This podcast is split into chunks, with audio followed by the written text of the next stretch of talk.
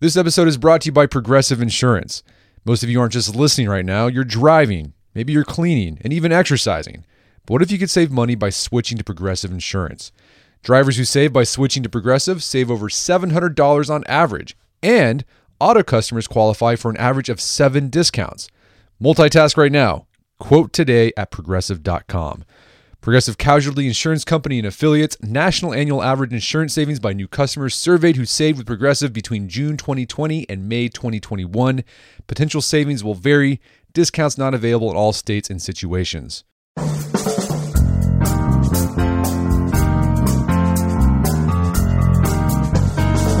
Brett McKay here, and welcome to another edition of the Art of Manliness podcast. Do you ever feel like the time we live in feels flat, complacent, timid, conformist, populated by people who are focused on playing it safe and are inwardly empty.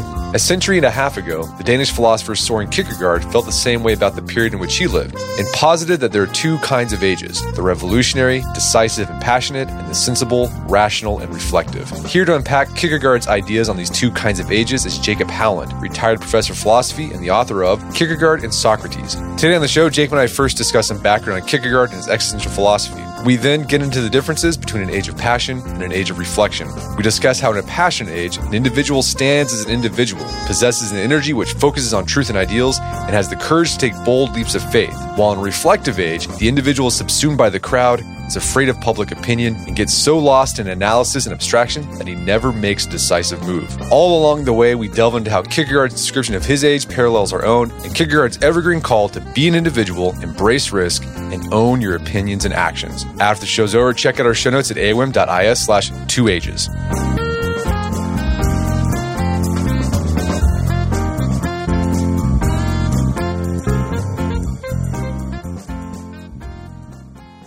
All right, Jacob Howland, welcome back to the show. It's great to be here, Brett. So you are a retired philosophy professor at the University of Tulsa, but you've been staying busy. You've been still teaching with just other organizations. You've been doing Dostoevsky, things like that. But I wanted to bring you back on the podcast because for the past year, I don't know what it is. I've been on this Kierkegaard kick. I don't know. I've just I picked up stuff and I just want to keep reading Kierkegaard. And what's interesting about you, you're a Plato guy. You spent most of your career writing about Plato and Socrates, but you've also written a lot about Kierkegaard as well. How did Plato lead you to Kierkegaard?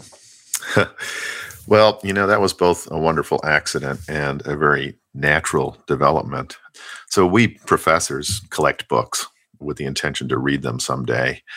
And I was in my office probably around 1995 and just looking at my books, kind of idle moment. And I pulled off the bookshelf a book called Philosophical Fragments, which was translated by a guy named David Swenson in 1936. And as far as I know, this was the first English translation of Kierkegaard. So I knew Plato's Socrates, and I started reading the first few pages of this book, and he's talking about Socrates. And this was the Socrates that I knew, but it was presented more lucidly and directly than anything that I'd ever read. And Kierkegaard says that Socrates made every individual that he spoke with the absolute center of his undivided attention. And that's how Kierkegaard made me feel as a reader, like he was writing for me, you know, like I was the center of his undivided attention. So I was, first of all, struck by this amazing magnanimity. And I should say, Kierkegaard was a student of the Greeks. He wrote a dissertation called The Concept of Irony with Continual Reference to Socrates, which, by the way, is a great title. and he saw Socrates' passion for learning and living up to the eternal and transcendent truth as a philosophical analog of Christian faith. And that's really because Socrates took risks, right? So for the Socratic philosopher, there's no certainty that one has adequately understood the truth, right? There's no signs that say, you know, you are now leaving the cave and seeing things in their true light. And even if there were, there's no certainty that you're adequately realizing what you've understood in your own life. So these gaps of uncertainty, according to Kierkegaard, are bridged by passion. That is, you might say by faith in the enterprise of philosophizing, the faith that there is a humanly essential truth and that it can be known. So there was this whole religious layer that I wanted to explore. And then as I read more Kierkegaard, I was stunned by the creativity and range of his writing. You know, he was really a literary genius of the first order. I would compare him to Mozart. Uh, he Eh, this is not an idle comparison. He loved Mozart's Don Giovanni. And that opera is light and playful and humorous, but it also contains tragic depths and religious heights. And I would really say that it's the musical equivalent of Kierkegaard's writing. And both men, by the way, were equally prolific. I think there are 626 cataloged musical compositions of Mozart, and he died at the age 35. And Kierkegaard died at 42. And Kierkegaard published at least 35 books between 1843 and 1855 when he died. Three of which, by the way, including probably his most famous book, Fear and Trembling, appeared on the same day. And finally, I would say, you know, Kierkegaard is a late modern Plato. And what I mean by that is that his books, like Plato's dialogues, are full of different characters who are all in conversation about the essential matters of human existence. But Kierkegaard is Plato raised to a higher power. His most famous writings are pseudonymous. They're books that are written, quote unquote, so to speak, by at least 20 different distinct authorial personalities. And so, unlike Plato, Kierkegaard produced the authors who wrote his books. And these books are, are works of cultural criticism, psychological exploration, metaphysical inquiry, and scriptural interpretation that combine letters, essays, diaries, aphorisms, parables, lectures, sermons, and dialogues in truly groundbreaking ways. And if any of our listeners are really interested in literature, I would strongly recommend the book called Either Or, which is absolutely original. I don't think anything had ever been written like that before. So let's talk about Kierkegaard's big ideas. Okay, so Plato had his forms, Aristotle had his ethics through reasoning, Kant had his categorical imperative. What was what were Kierkegaard's big ideas? Like what was he trying to accomplish with his philosophy? And also like how is he different from other philosophers? Yeah. Well, you know, maybe we could talk about his big themes. Um, sure. Yeah. And, and you know, I, sh- I should say that I think different people would have a sort of different list, but let me mention a couple things. So, you know that Friedrich Nietzsche and Martin Heidegger made it fashionable to go back to the earliest Greek thought, right? These guys were interested in going back beyond Socrates to the pre Socratics and to Homer. But it was Kierkegaard who really set the stage for this sort of thing. I describe him in my book, Kierkegaard and Socrates, as an archaeologist of the original forms of philosophy and biblical faith which he found in Plato's Socrates on the one hand and in Abraham and Jesus Christ on the other. And so Socrates and the Bible both emphasize the freedom and dignity of the individual. Right? I mean, because, you know, the Bible, because of its core teaching that man is made in the image of God, which is sharpened for Kierkegaard by the Christian teaching that God is concerned with each and every individual soul. So Kierkegaard is writing in what he perceived to be, I think correctly, an age of conformity and increasing uniformity. And it's in this context that he tries to recover the importance of what he calls the single individual. And I should also mention, you know, some of his books are like dedicated to that single individual. I'll just use that phrase. So Kierkegaard stands out especially for his understanding of the task of individual human existence and the passion that is required to discharge this task. And because of this focus on existence, on the quality of one's life as an existing human being, he's viewed in hindsight, in the hindsight of the 20th century, when we have Sartre and Camus and so forth, as a Christian existentialist. He presents a distinctive philosophical anthropology and psychology that can, in certain respects, be traced back to Plato. And I could articulate it this way human being is both body and soul. and the ensouled body or embodied soul exists in a particular time and place but it relates to a transcendent truth. So it's a synthesis of the temporal and the eternal, the particular and the universal, freedom and necessity. And holding these together, according to Kierkegaard, is the task of human existence. And here he again looks to Socrates. Socrates holds these together in an exemplary way, right? Not just trying to learn the truth, which he conceived as what Plato called the ideas, but to live by it. And for Socrates, the point is not simply to know the eternal and universal idea of justice, for example, but to be just here and now. And what holds these elements together is passion, the earnestness and focus that Socrates brings to his existence.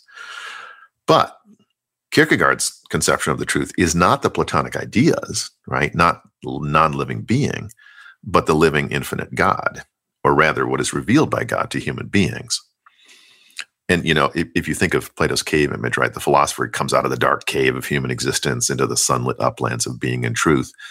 from the religious point of view, that's not going to work. We can't get there on our own. So the truth has to come down, so to speak, into the cave through revelation. Well, so the human being, anyway, if if we conceive of the truth as God, as an infinite God, the human being is also a synthesis, besides the other elements I mentioned, of the infinite and the finite. And one of Kierkegaard's great contributions is his psychological analysis of the conditions that that we experience because of the misrelation of these elements. He analyzes anxiety and despair. He has a book called The Concept of Anxiety and a book called The Sickness Unto Death, where he analyzes despair and the depression and the rage that these conditions, which he claims afflict all human beings, by the way, produce as a misrelation of these elements that is the finite and the infinite time and eternity universality and particularity and freedom and necessity this is all spelled out in a terrific book that i know you're familiar with called sickness unto death and he says in that book that when despair is completely rooted out the self rests transparently in the power that established it right so that kind of transparent resting is the goal and finally i should mention one other thing, and that's his idea of indirect communication. So, what matters for Kierkegaard is the inner appropriation of the truth. And that is a zone of silence. Because, I mean, I can tell you, for example, I can say, Brett, God is love. But what does this mean? And how do you, in particular, understand it?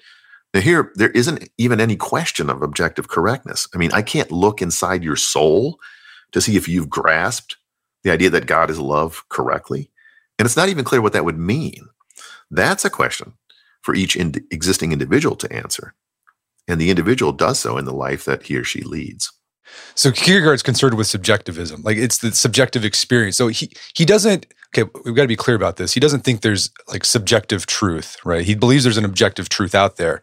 What Kierkegaard is concerned with, and correct me if I'm wrong with this, what he's concerned with is your relation to that truth. Like, are you actually trying to live up to that truth in your own personal interior life? Exactly. And so I wouldn't, you know, the word subjectivism is a very loaded word because yeah. it makes people think of sort of relativity and so forth. There's a passage in the sequel to Philosophical Fragments, which is actually kind of a joke. That is the the book that's the sequel is kind of a joke. It's called The Concluding Unscientific Postscript to Philosophical Fragments. And the joke is that that book is like four times longer than Philosophical Fragments, right? It's supposed to be a postscript. But in that book, he makes it absolutely clear that he believes in an objective truth. And but he has a very interesting passage that he, he says something like this. He says, "Where is there more truth in someone who worships the true God?" but does so with no passion, right? So we're in his case, we're thinking, say, of a Christian who just goes to church, right? Goes through the forms, but you know, there's no kind of inwardness in that religiosity, right? It's just going through going through the motions. Or in an individual who worships a false God, right? But does so with all the passion of infinity, right? And what's interesting about that, like he leaves the question open, but what's interesting about it is the question is where is there more truth? That is to say, there is truth. There is truth in someone, in someone who is worshiping a false God, right? But does so with this incredible inwardness. And of course, the ideal for Kierkegaard is to worship the true God, the God of Revelation, the God of the New Testament, with all the passion of inwardness. And you know, we got to be clear here. So Kierkegaard, he's writing from a Christian perspective. Obviously, that's a lot of his yep. work is focused on. But the big ideas, I mean, they're applicable to anybody of any faith or non-faith. I mean, this idea of human beings are infinite we are infinite in that we can think of infinite things to do and our capacities are infinite, but we're finite and we're not able to reach that. And so you feel anxiety. And I think everyone's felt that. Like you have this to do list, right, of all the things you want to do before you die. But you have to reconcile that with the fact that, well, you're this human being, you don't maybe don't have money to do all the things you want to do, you don't have the time to do, and you feel anxious about that. Like Kierkegaard was writing about that. Yeah. And, you know, I mean, you've mentioned a couple sources of anxiety, but I think it goes even deeper. There's a kind of nameless anxiety that has to do with, let's call it metaphysical discontent, right?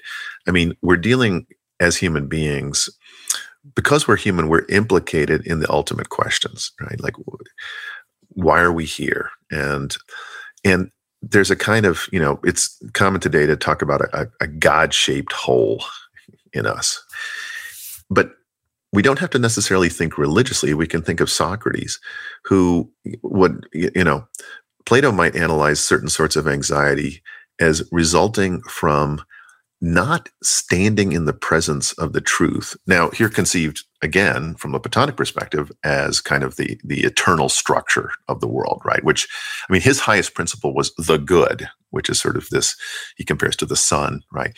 But the idea is that the human soul isn't complete and isn't really nourished without coming into the presence of ultimate reality or somehow relating to that ultimate reality. And that's really a deep source of anxiety. And you're right, you don't have to be a Christian. You know, he's very interested in Socrates, and he describes Socrates as sort of standing on the borderline of the ethical and the religious, right? So for Socrates, the notion of salvation is really ethical salvation. It is the salvation of the soul through maintaining its commitment to truth and justice and virtue. But there are these, as I suggested, kind of quasi religious elements, right? There's a kind of faith. And we even see it in the dialogue like the Apology. You know, there's a faith in the pronouncement of the Delphic oracle that no one is wiser than Socrates, which Socrates doesn't understand, but he comes to understand because he accepts the idea that this is a serious declaration, right? And so he has to start thinking about, well, what does it mean to be wise? And for one thing, it's, you know, ultimately it comes down to being wise is this passion for the truth, the belief that there is a truth and that we can discover it and we can take it into our lives. And one of the, I think one of the things that I get out of Kierkegaard whenever I read him, because he, has this great writing style, because it's very, it's mocking, it's biting, mm-hmm. it's sarcastic sometimes. But I, I, feel like what Kierkegaard does whenever I read him, he just like, it feels like he's grabbing you by the lapels. And he's just like, do you really believe what you say you believe? Mm-hmm. Right? Like you say you believe these things, but do you really really believe it. I mean, that's what the whole point of what fear and trembling is about, right? It's like, do you, do you, okay, if you're a Christian or you believe in God, do you really believe in a God that would say to a human being, sacrifice your firstborn son? And that mm-hmm. it's, it's so stark and it's like, man, do I really believe this? Or even if you're not a, a, a religious person, like, okay, let's, let's say you just say, I, I don't believe that there's any inherent meaning in the world. Well, Kierkegaard would say, well, do you really believe? And how you, how is that playing out in your life? That's what I get out of it. That's why I think I, I keep on going back to Kierkegaard. Yeah, and I like your description of grabbing us by the lapels. But what's what's interesting is that you know he has this incredible lightness and incredible sense of humor. You can compare him with Nietzsche in a number of ways, but Nietzsche, you know, Nietzsche talks about philosophizing with a hammer. Kierkegaard doesn't really philosophize with a hammer, except that's the effect on the reader. So, for example, when you talked about grabbing by the lapels in, in the book Either or, it begins with a little parable. It's not even a parable, a little story that really has religious meaning. Okay. And so it's it, it's a little story about the editor of the book who bought this writing table, you know, and he loved this writing table and he put money in one of the drawers of the writing table and he and one morning he was going to go on a trip and the coach was outside and it was blowing its horn and he couldn't get the money drawer open. So he got angry at the writing table and he took a hatchet and he banged the writing table with a hatchet. But the money drawer didn't open but another drawer popped open and it contained the papers of two characters that he calls a and b and then those are supposedly the book that is called either or. It's the papers edited by this guy. But what's religiously significant about this is the banging on the desk with a hatchet. And this becomes a symbol of, you know, human beings need to be hit over the head sometimes, this external blow.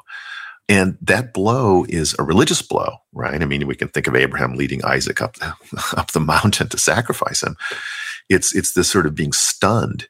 And that is what Kierkegaard wants to do because, and I'll talk about this a little later, he's he looked at his age and he said, these people are complacent. You know, they're sort of these bourgeois Christians who, who, if you ask them, like he, has got uh, one passage, he says, um, a man says to his wife, "Am I a Christian?"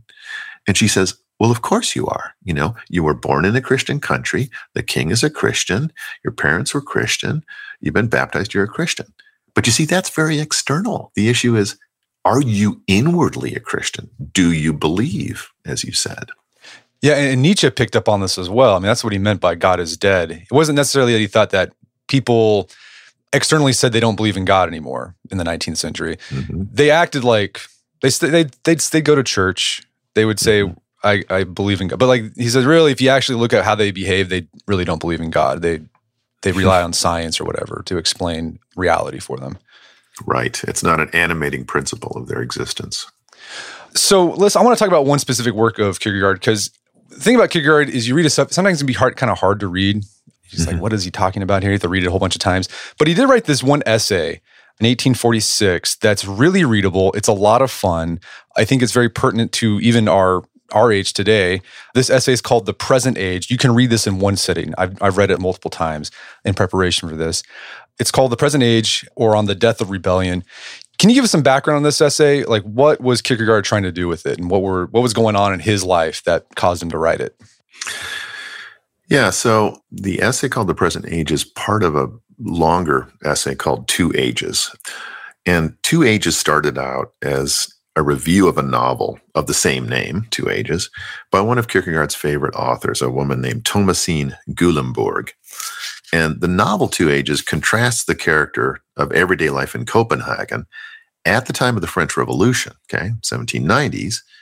And the author calls that the age of revolution, and the 1840s, which she calls the present age.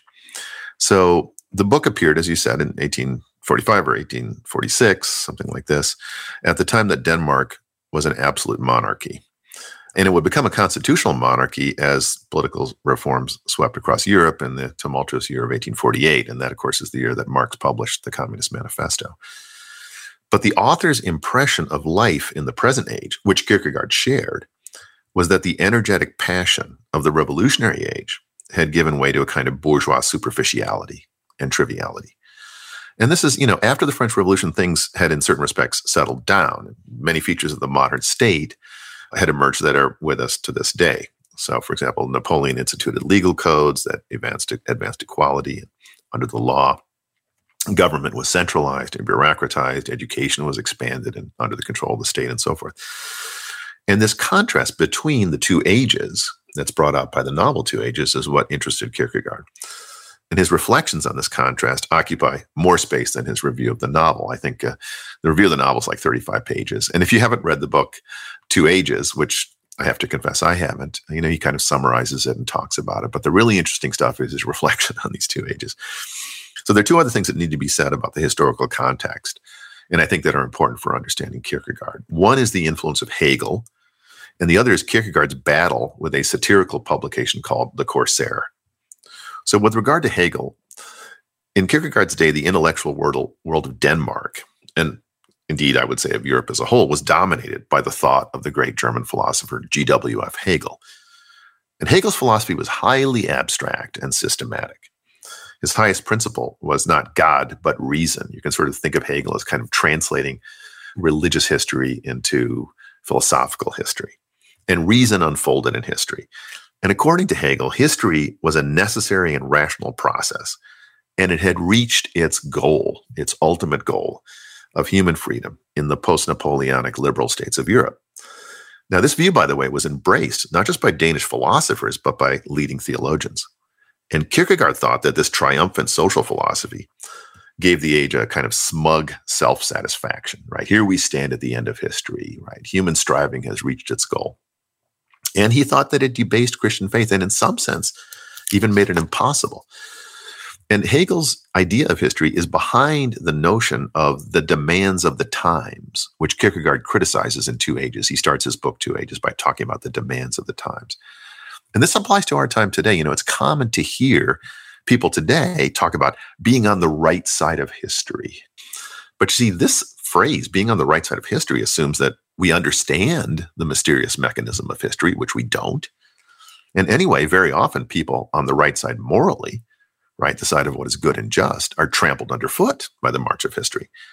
And what's more, the implicit assumption of people who talk about being on the right side of history is that human beings should change to keep up with the demands of the times. And Kierkegaard thinks this is completely backwards. He says that to be human is to learn from the older person who remains true to himself. And what Kierkegaard admires about the author Thomasine Gyllembourg is that she remained true to herself. He writes that nothing has ever been so cruel as the demands of the times in the mouth of the young. Okay, so last thing, the the uh, the Corsair. This magazine, or the Corsair, was a magazine that was established in 1840 as an organ for public opinion, and the founding editor said when it first appeared that in spite of the name, right, and Corsair means a pirate ship, this publication would not plunder people or flay them, but that's exactly what it did, and one of its prime targets was Kierkegaard. He was maliciously caricatured.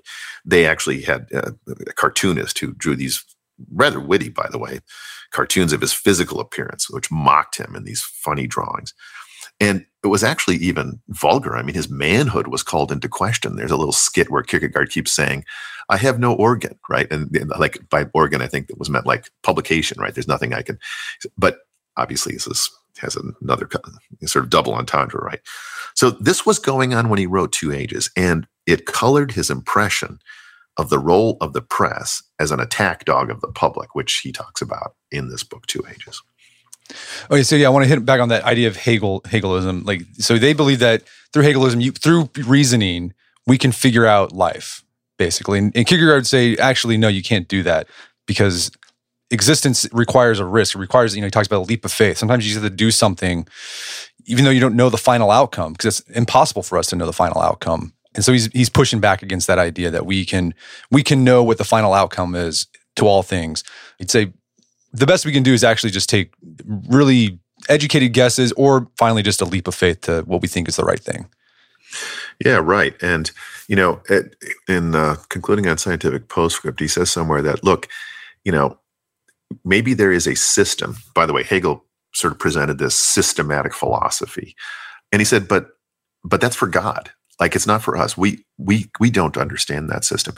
And actually Hegel is very much sort of behind the discussion of the reflective age, which we'll come to in this book Two Ages.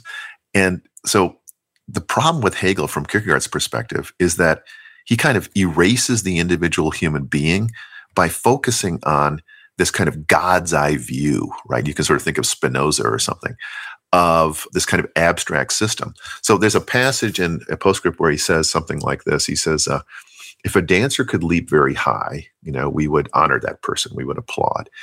But if someone thought he could defy gravity, right, and never come back down, then they would be subjected to laughter. And then he says, and that's maybe where the system will finally found its true readers on the moon right in other words it's not it, you know this is a philosophy like if you're if you're taking a sort of god's eye perspective you can have this knowledge but existing human beings need to live and our you know calling really if you look at it religiously is to live life in the light of the truth and that's our job and you know so we don't have the systematic knowledge that's not possible and anyway, knowing the system is not actually, it's highly abstract. It's not going to help us with this task of existing. We're going to take a quick break for a word from our sponsors. KUIU is an ultralight hunting brand that's relentless in solving the problems that hunters face in the field. Whether that's snow, rain, heat, high elevation, or tough terrain, KUIU is gear that's designed to make sure that those things don't affect your pursuits. KUIU has everything and anything you need for a hunt. They have clothing, they have packs, they have tents, they have sleep systems, and it's all designed to be super lightweight. The goal is to raise the bar of what's possible by pushing the boundaries of technology and performance.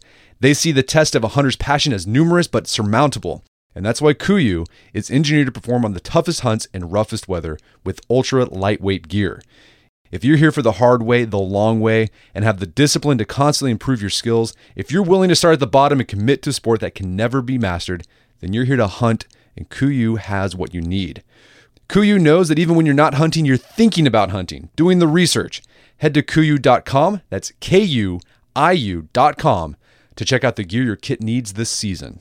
Many of us are super excited to travel this summer, but have you ever thought about all the people that make a vacation truly great? We're talking about the hotel concierge who knows the best places to visit, or the tour guide with all the great stories. Outstanding talent is crucial for successful business, whether you're in the travel industry or the tech industry. And if you're hiring, you can find talent for roles like these and more at ZipRecruiter. when you try it for free at ziprecruiter.com slash manliness. ZipRecruiter uses its powerful technology to find and match the right candidates up with your job. You can easily review these recommended candidates and invite your top choices to apply. Additionally, ZipRecruiter has a complete suite of tools that makes it easy to filter, review, and rate your candidates. Four out of five employers who post a job on ZipRecruiter get a quality candidate within the first day. So travel to this easy to remember web destination, ziprecruiter.com slash manliness. That's where you can try ZipRecruiter for free. Again, that's ziprecruiter.com slash manliness, M A N L I N E S S. ZipRecruiter, the smartest way to hire. And now back to the show. So let's get back to this idea of these two ages. Mm-hmm. Um, so Kierkegaard was saying there was, we, there was a period where there was an age of passion. This is the period of revolutions. This is when all like, the French Revolution was going on, things like that.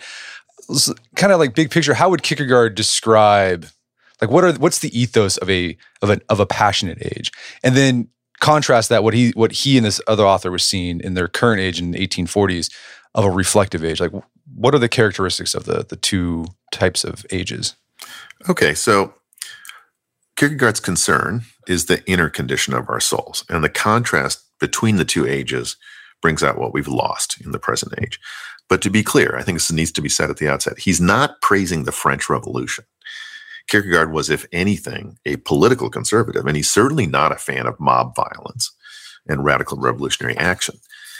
But he does say that the age of revolution is characterized by passion, and the present age is characterized by reflection. So, what do these words mean? Passion and reflection.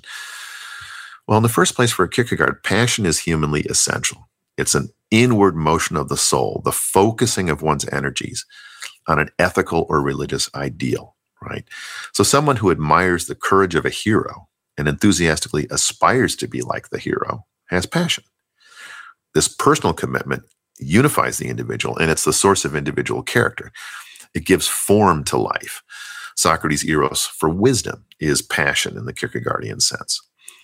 Passion is immediate and concrete. It reveals who we are. And only with passion, he says, are we in fact something definite the passionate soul has a certain inward tension and resilience, which Kierkegaard associates with culture. So you might think of the soul, right? Here's an image as a bow that can shoot, that can aim and shoot its arrows of action at any target it chooses. But the soul without passion is like an unstrung bow, right? It lacks character, it lacks form, it lacks unity, it lacks energy and aim. Now, for Kierkegaard, thinking is a passionate activity. It's the response of a single individual whose soul is open to the alluring mysteries of life. Again, Socrates is exhibit A. In Philosophical Fragments, Kierkegaard writes The paradox is the passion of thought, and the thinker without a paradox is like a lover without passion, a mediocre fellow. So Kierkegaard says the present age is a passionless age and an age of reflection. Okay, well, what does he mean by reflection? In the first place, reflection is thought that is untethered from passion. And it's therefore unfocused and idle. Reflection wanders in the realm of possibility, but it never translates into actuality. You know, Kierkegaard taught Latin for a time. It's the only job he ever held for a year or two, to teaching Latin to high school kids. And his writing is full of grammatical analogies. So if life is grammatically indicative, like the sentence, I am living, reflection is in the subjunctive mood. I could be living. I would be living. I should be living, right? It doesn't describe what is actually the case. Reflection remains in the realm of the possible and it never translates into action. It never comes to the point of a decision, a genuine commitment of the soul to a specific course of life. And the notion of a decision, by the way, is crucial to Kierkegaard. Reflection is also associated with abstraction. So think of a reflection in water.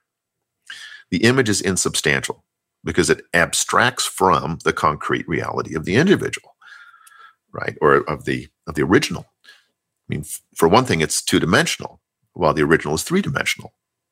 Abstraction drains life of its vibrancy and immediacy. You know, Tocqueville uh, echoes this idea. He says there's nothing more unproductive for the human mind than an abstract idea. So, idle imagination and abstraction, these are the characteristics of reflection, they generate a kind of virtual reality which in the worst case ultimately comes to replace actual reality. And, you know, woe to us if we can't tell the difference. Well, kind of let's make this more concrete. Like, how do you, how can people see that in their own lives? I mean, I'm, when, as you were describing that, I was imagining, you know, the, the reflective person being this, uh, like a college student trying to figure out what they're going to do with their life, and they're just they got the sheet like a spreadsheet, and they're they're laying out all their decisions, and they're thinking, well, if I choose this major, then it'll allow me to get this job, which will allow me to make more money, and this will allow me to have a house, you know, start a family is, is, that the kind of an idea of a, of a reflective person? Yeah, I mean, but you know, again, the the crucial element is is this passion, right? Is this focusing and energy of the soul. And what Kierkegaard is pointing to is the danger of getting lost in thought and never committing to anything. So if your college student is kind of listing possibilities, you might I mean, it, it sounds kind of banal and trite, but nonetheless true. What the college student should be thinking about is who am I? What do I want? Right.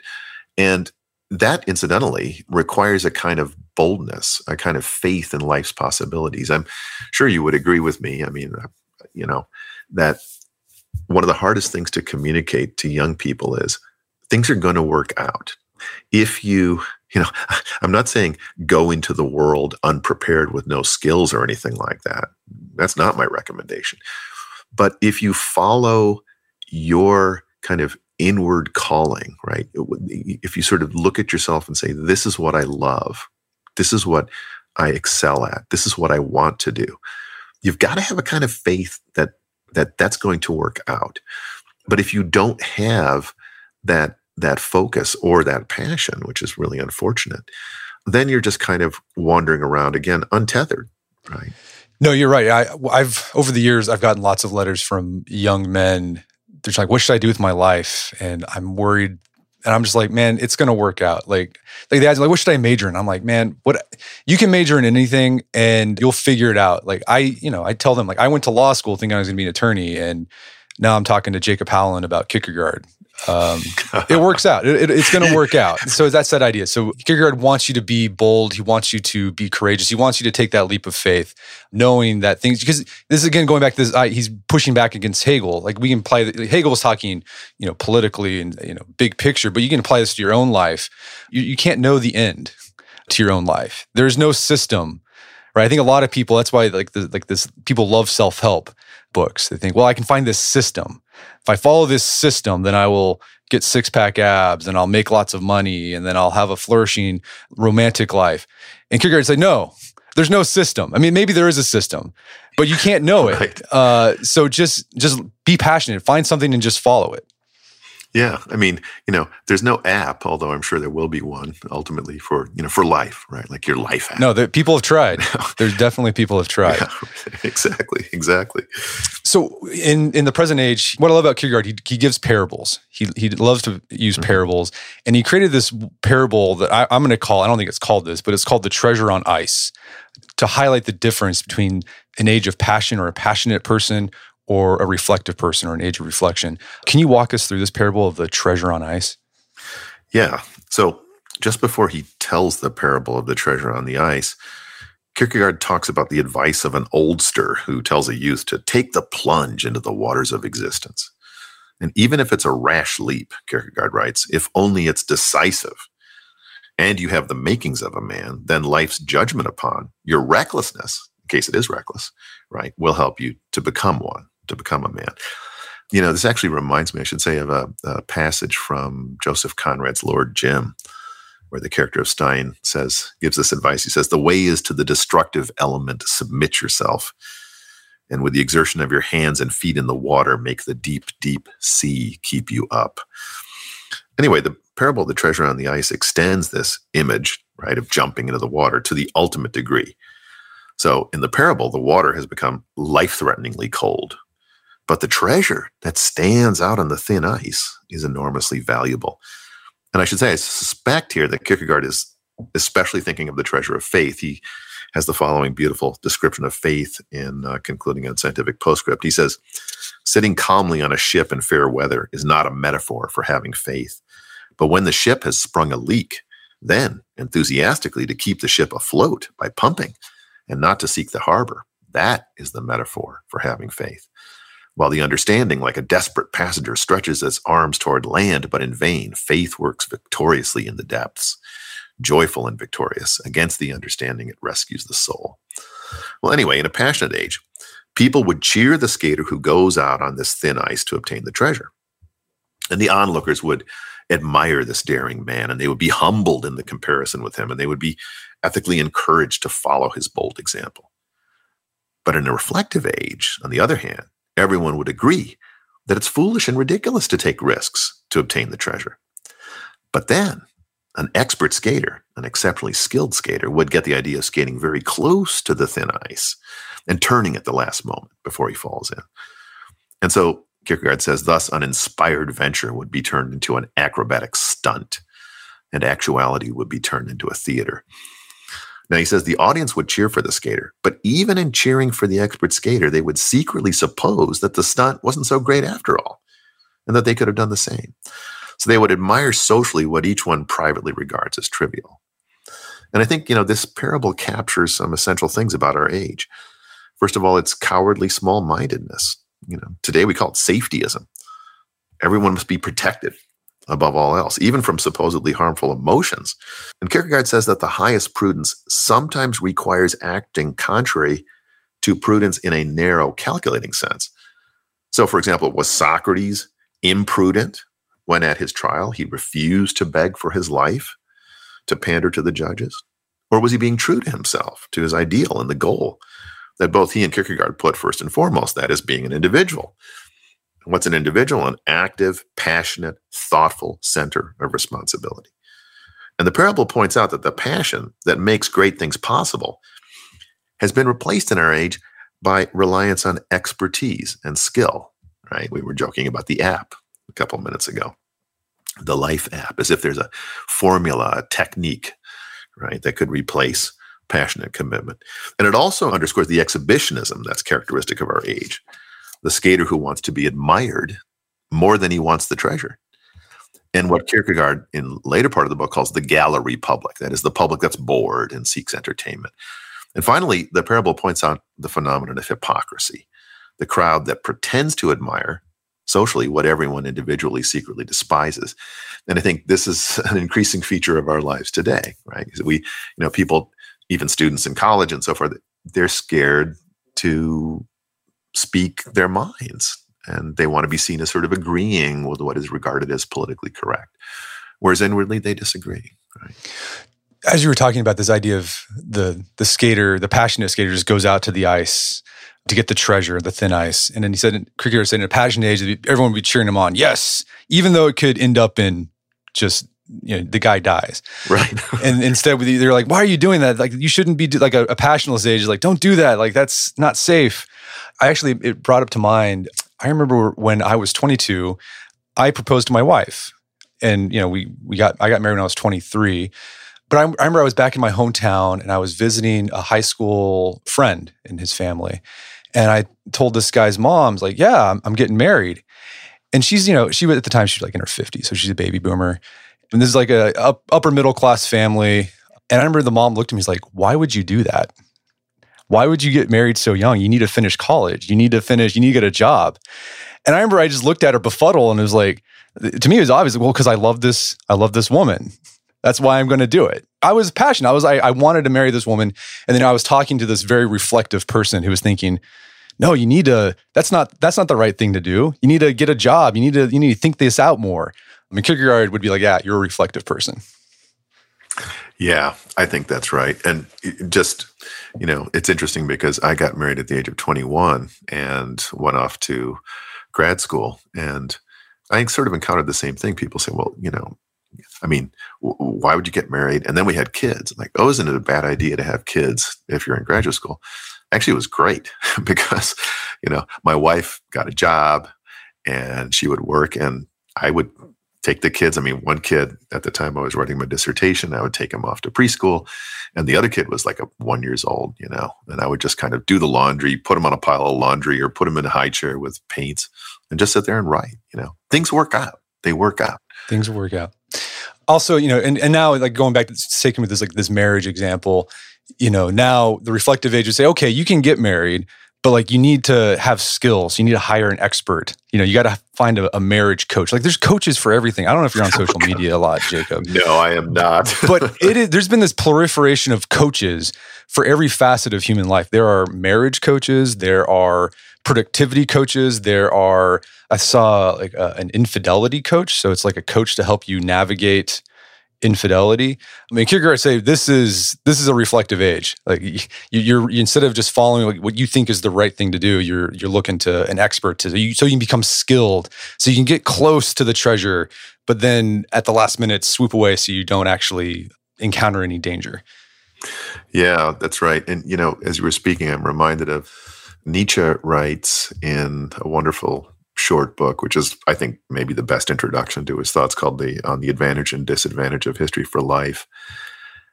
And he says that in the modern age, like part of the problem of passion is like we don't trust our instincts. I mean, we don't even know what we should feel. By the way, I think this is quite Kierkegaardian, but it also describes our age as well, because we're so confused by by thinking and by sorts of this this kind of uh, realms of abstraction that we're just not even sure how we should respond to things. And so if you don't actually know how to feel or you're so out of touch with your own feelings and desires that you know you don't trust them, then I think maybe you do need coaches, you know. Right. It's also as I was reading the present age and reading about the parable of the uh, treasure on ice, this is I know this might seem like trivial and trite and banal and not interesting, but I I see this reflective in the in the state of American ba- professional baseball today. I don't know if you've been to a baseball game or watched baseball. It is so boring. I went to a Drillers game last last year, Tulsa Drillers game, and it was the most boring. There was like no fielding, there was no base stealing, there was no. It was just everyone was trying to hit uh, a home run, and I was like, "What is going on here?" Because the game almost went to extra innings. And this past year, I've been seeing more and more articles coming up, people writing about the game of baseball and it's this uh, sabermetrics. That's one of the reasons people think baseball's so boring is that it's just completely statistic driven, mm. and so you don't see players doing what was like risky stuff, stealing bases, stealing home, bunting. You're not seeing fielding anymore because we have baseball now has this system that can tell you exactly what you need to do to win the game, and it's taken it's taken the fun out of the game. Mm. Yeah, you know, my wife told me that she was speaking with my son, who's a big soccer fan. He was, and and he said that uh, the game is no longer beautiful. That um, it's you know they're constantly sort of stopping and looking at the replays to see was this guy fouled, and there are new rules. You know the defenders have to keep their hands behind their back, and no one's making any contact, and it's you know so I I haven't been to a ball game for years. I did see the Drillers maybe last five years ago or something like that. Um, I used to be a big baseball fan. But I think it's, I mean, I know it's a, a trivial example, but I think it shows like how pre- prevalent this, this idea of reflection. It can even color sports. And for us, you know, sports can be, it's this, it's this medium that we use to express, you know, passion. That's what you, you think sports is about. Mm-hmm. But we've, because of different incentives and it's a lot of just money is the the main driver we've we've turned it into a reflective sport which it's not as fun. It's not as fun. Yeah. Yeah for sure. Yeah Kierkegaard's all about risk. You gotta if there's no risk then it's not fun. It's not it's not enjoyable. Uh, so one of the things kierkegaard thought was part of this reflective age was this thing he called leveling. And I, I think the best way to describe leveling it's just basically this subsuming of the individual into the crowd there's this sort of this dynamic going on of equalizing and homogenizing so that no one stands out n- you know, no one can be special. And kierkegaard thought it was driven in part by the press because the press can be used to cut people down to size. And, and just by sort of this abstract notion of the public and public opinion. And so instead of you know doing their own their own thing having their own opinions people just sort of default to groupthink mm-hmm. because they're afraid mm-hmm. of being leveled. What did Kierkegaard think was behind this leveling process? Well, you know, envy is is is crucial to this. So, and, and you know, as you said, Kierkegaard hmm. can be difficult, and one of the most difficult hmm. things in this essay about the present age is he says reflection's idea is envy, right? So That's a strange statement. And what does it mean? Well, envy is a kind of malicious grudging and discontent at the sight of another's excellence and good fortune. Envy wants to tear down the good to ensure that another person doesn't enjoy the good. And you see, that's the effect of reflection. Reflection is critical and deconstructive, it's negative.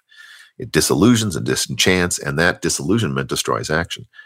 Reflection raises doubt, doubt paralyzes and blocks our energies. And reflection, Kierkegaard says, always gives one an out, an excuse for not making any decision.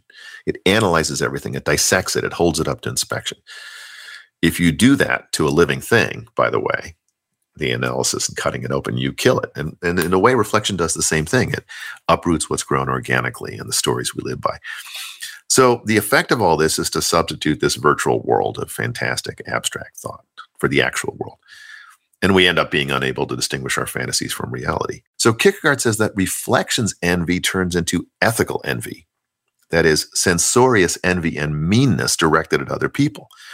I think there's some deep psychological mechanism at work here. Kierkegaard doesn't really spell this out, but he gives us hints. So my own sense of it is this Aristotle rightly connects happiness with activity, with realizing our human potentialities. And those who are paralyzed by reflection are to that extent unhappy. And when these people encounter individuals who aren't paralyzed, who are active and energetic and confident and flourishing, they actually experience it as a kind of affront, an insult, even if they don't recognize this. And so reflection's envy goes to work. They find much to criticize, and they're sure to be joined by a chorus of other impotent people like themselves. And Kierkegaard says the effect of this phenomenon is to make people fear even more than death, he says, the judgment of others, which is called down on us just by being ourselves, just by being individuals. So the ancient Athenians had a practice called ostracism, which was, among other things, an outlet for envy. And so there's a story about a guy named Aristides. He was known as Aristides the Just. And they had an ostracism, and guy, Aristides was sitting next to a guy who didn't recognize him. And he was ostracized. And Aristides turns to him and he said, You voted to ostracize Aristides. Why did you do that? And the man said, Because I'm so tired of hearing him called the just. But Kierkegaard says, the one who envied and voted to ostracize for that reason, right? For a reason like he's called the just, knew that the person they were ostracizing was excellent. Okay, to kind of sum up where we've been so far, Kierkegaard thinks there's two types of ages. There's an age of passion and an age of reflection in an age of passion, people are in touch with the energy of their soul. It's sort of like this bow. It's like the tension in a bow where they aim their energy at an ideal and then they they give their whole self to over to truth and to purpose and and a person's passion is what unifies a, a person's character uh, it's what unifies the infinite and the finite within them but then in a reflective age you know people get lost in thought uh, they never move into action they, they get stuck in abstraction they never come to any real decision they don't you know they don't commit to certain outcomes in life. And then in this reflective age there's also this leveling process going on where people lose their individual selves in the crowd. People are afraid of standing out they're afraid of others you know they're the public they're afraid of the public hammering them down or ostracizing if they try to stand out but then they're also, you know, they're also envious of people who are able to escape the pressures of the reflective age and stand as individuals.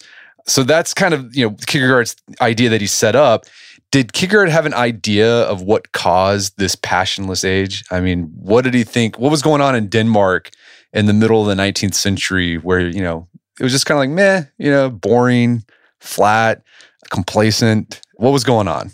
Well, you know, this is a big question to which I really can't do justice, but maybe I can point us in the right direction. So, in the first place, passion requires a kind of enchantment, you know, like that which the beloved produces in the lover. But the present age is marked by disenchantment and disillusionment. And I think, you know, to some extent, this is one of the effects of modern science and philosophy. So, if you think about the Middle Ages, the Middle Ages held that the heavenly spheres turned out of love for the highest, love for God and the cosmos was understood to be lighted, warmed, and resonant with music, as C.S. Lewis puts it in his wonderful book, The Discarded Image. Modern thinkers like Descartes swept all this away. The concreteness of place gave way to the cold uniformity of space. And the value laden idea of height, of the highest and lowest things that are connected in a great chain of being, gave way to the neutral concept of distance. The vibrancy of the created world gave way to the inertness of matter, which is an abstract notion. But Descartes further reduced it to the mathematical and measurable concept of extension, you know, which can be mapped with Cartesian coordinates and you can turn it into equations. So, in general, modern science reduces quality to quantity. And in modernity, everything is relativized. There are no absolutes, there are no fixed standards. I mean, today, not even nature provides such a standard because through science and technology, we can, in Descartes' words, become the masters and possessors of nature. Nothing is given, not even our biological characteristics. You know, today I can change my sex if I if I like. And again, possibility is elevated over actuality. This is a characteristic of the modern world. And the consideration of abstract possibilities is exhausting and enervating. It may even be nauseating. Modern philosophy begins in doubt, and Descartes begins by doubting everything. And our age, Kierkegaard's age, and our age is critical, negative, and ironic. And this has always been one side of thought. But today it's too often pretty much the only side. It tears down, but it doesn't build up. It's not constructive, but it's deconstructive. Kierkegaard says that in the, the age of heroes and of great and good actions is past. There's no great passion, no hero, no lover, no thinker, no knight of faith. Well, yeah, he had this idea. I think it's interesting. Every philosopher has sort of their ideal man. Mm-hmm. You know, Aristotle had his, you know, Athenian gentleman. Nietzsche had his Übermensch. Kierkegaard had his knight of faith. Mm-hmm. And I mm-hmm. think the opposite of a knight. So a knight of faith is someone who has that passion. They're able to be an individual and and really act out what they believe, right? But he also says there's the opposite of that would be like the knight of infinite resignation, right? Yes. So it's this person who just turns inward. They just like, I'm not going to be involved in the world. I'm just going to stay home and just stick to myself. All I've got my beliefs and I'm going to live them out privately. Mm-hmm. Kierkegaard said, no. I mean, he's like he, Kierkegaard said, I understand why you'd want to do that, right? I completely get it. But you need to be a knight of faith. You actually, if you if you believe something, you need to go out into the world and try to make it happen. Yeah, I mean, it's you know, on the other hand, I think th- there's a passage in Plato's Republic where Socrates is speaking about the madness of the crowds, right? And uh, living in a city where there's violence and sort of general insanity. And he says, you know, you gotta all you can really do is hide behind a little wall and ride out the storm and try to live your life in justice and holiness. On the other hand, I would point out that Socrates didn't really do that. you see, I mean, right. he, you know, he went out into the marketplace and he talked to people and he got himself killed. So there is a kind of, I mean, it's interesting because Kierkegaard was a public figure. You know, that's why he came under fire from the Corsair. And, uh, and he took a lot of lumps. But he was trying to make the world a better place. He wasn't just hiding behind a little wall. And yet there is there is something to that idea. So we have to sort of like how can I put it? We we have to take care of our own business and my business and your business is our individual lives. We have to have that center and that grounding. And one of the I like to get this to in a micro level and apply it to you know my individual life because I think that's what Kierkegaard wants you to do. I think the takeaway I got from like this idea of leveling in my own personal life is Kierkegaard talks a lot about of don't you don't want to evade. He thought evasion was like a sin. Don't evade being an, an, an individual. I think he, I, I think the thing I got from there is like never like be an individual and make a decision and stand for it and have the the passion to to live by it but never make a decision like don't pass the buck to the group right? Don't be like yeah well whatever the group says i'll just go along with that because i don't want to cause a ruckus. And you see that happen in you know just small groups you belong to whether it's a, uh, your work right? You, you see this in group small group dynamics. Well whatever the group wants to do. And then the individual's like well i got this thing i want to say. It might cause a a stink. I don't want to do it. And Kierkegaard would say, no, you're evading. Don't evade. Be an individual. Don't don't uh, try to stand up against the leveling as much as you can. Yeah, and you know, of course, that doesn't mean that one should sort of abandon all prudence. Sure. But on the other hand, you know, I have found myself in situations where I'm speaking with a group of people and someone says something and I'm thinking to myself, I really ought to speak up. I ought to pipe up and say something about that. And I don't. And then someone else with more courage says exactly what I should have said. And I feel humbled and shamed, right? Because I could have said the thing. I was thinking the same thing. So those situations, I mean, they teach us something. you know, and this fidelity to the things that you believe and the things you think are important. That should not be buried under a kind of wet blanket of cowardly submission to groupthink. So yeah, this goes back to what Kierkegaard's doing. He's like, "Are you an individual?" Like he's he basically going back, grabbing by the lapels, like, "Be an individual." And if mm-hmm. you say you believe these things, like, do you really believe it? Or you don't evade. Don't don't say like, "Well, I'm just doing this because like my family says it's the right thing," or this my work group or my friends say this is the, what I should. It's like, no, don't don't do that. I want you to be be courageous. Take a stand. Mm-hmm.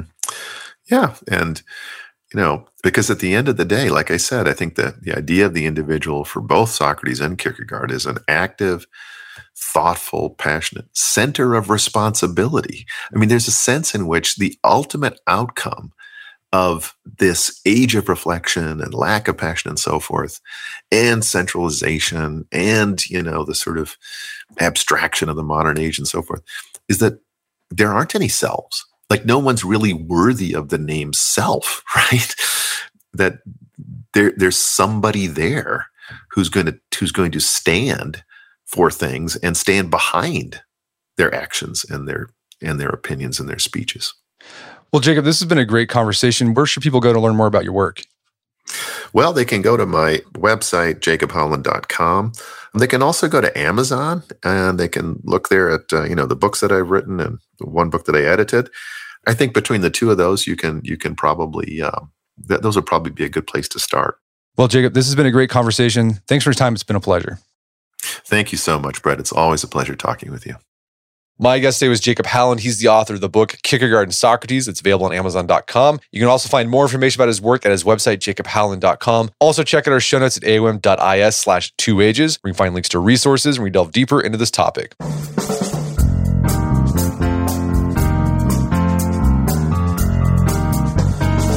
Well, that wraps up another edition of the AoM podcast. Make sure to check out our website at artofmanliness.com where you find our podcast archives, as well as thousands of articles written over the years about pretty much anything you think of. And if you'd like to enjoy ad-free episodes of the AoM podcast, you can do so on Stitcher Premium. Head over to stitcherpremium.com, sign up, use code manliness at checkout for free month trial. Once you're signed up, download the Stitcher app on Android iOS, and you can start enjoying ad-free episodes of the AoM podcast. And if you haven't done so already, I'd appreciate if you take one minute to give us a review on Apple Podcasts or Stitcher. It helps out a lot. And if you've done that already, thank you. Please consider sharing the show with a friend or family member who would think would get something out of it. As always, thank you for the continued support. Until next time, it's Brett McKay. Remind you on the list the AoM podcast, but put what you've heard into action.